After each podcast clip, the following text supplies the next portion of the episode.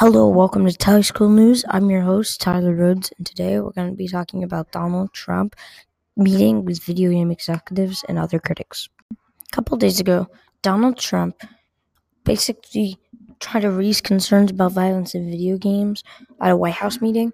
Um, he spoke with video game company executives and some of their biggest critics to talk about that and how they should stop violence in video games. Now, President Trump asked a lot of questions at this meeting about how, like, they could end violence in video games, how, like, it's causing kids to have violent behavior. It's also talking about how, like, he acknowledged a lot of studies about that. And he also talked about how they should ban games like that so only people over 18 can buy them, not 18 and under. Now, everyone in the meeting had different sides to the story.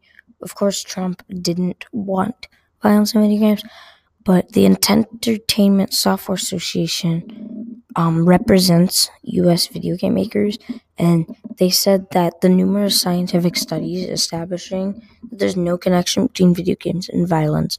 So they just made a big point there. Now, as we know, um, you can only buy mostly violent video games when you're 18 and up. That's why there's like ratings on the games.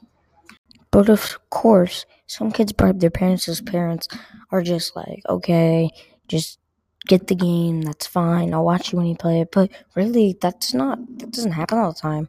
And because of that, a lot of kids are becoming violent and getting kicked out of school and a bunch of things like that. In my opinion, I feel like kids under the age of 14 should not buy violent video games, but 14 and up I feel is fine because normally a lot of kids know above that age what's wrong and what's right, but if you teach them before that age, they'll think that that's actually right, even though it's not. Now, uh, a lady named Melissa Henson, she works for the Parents Television Council.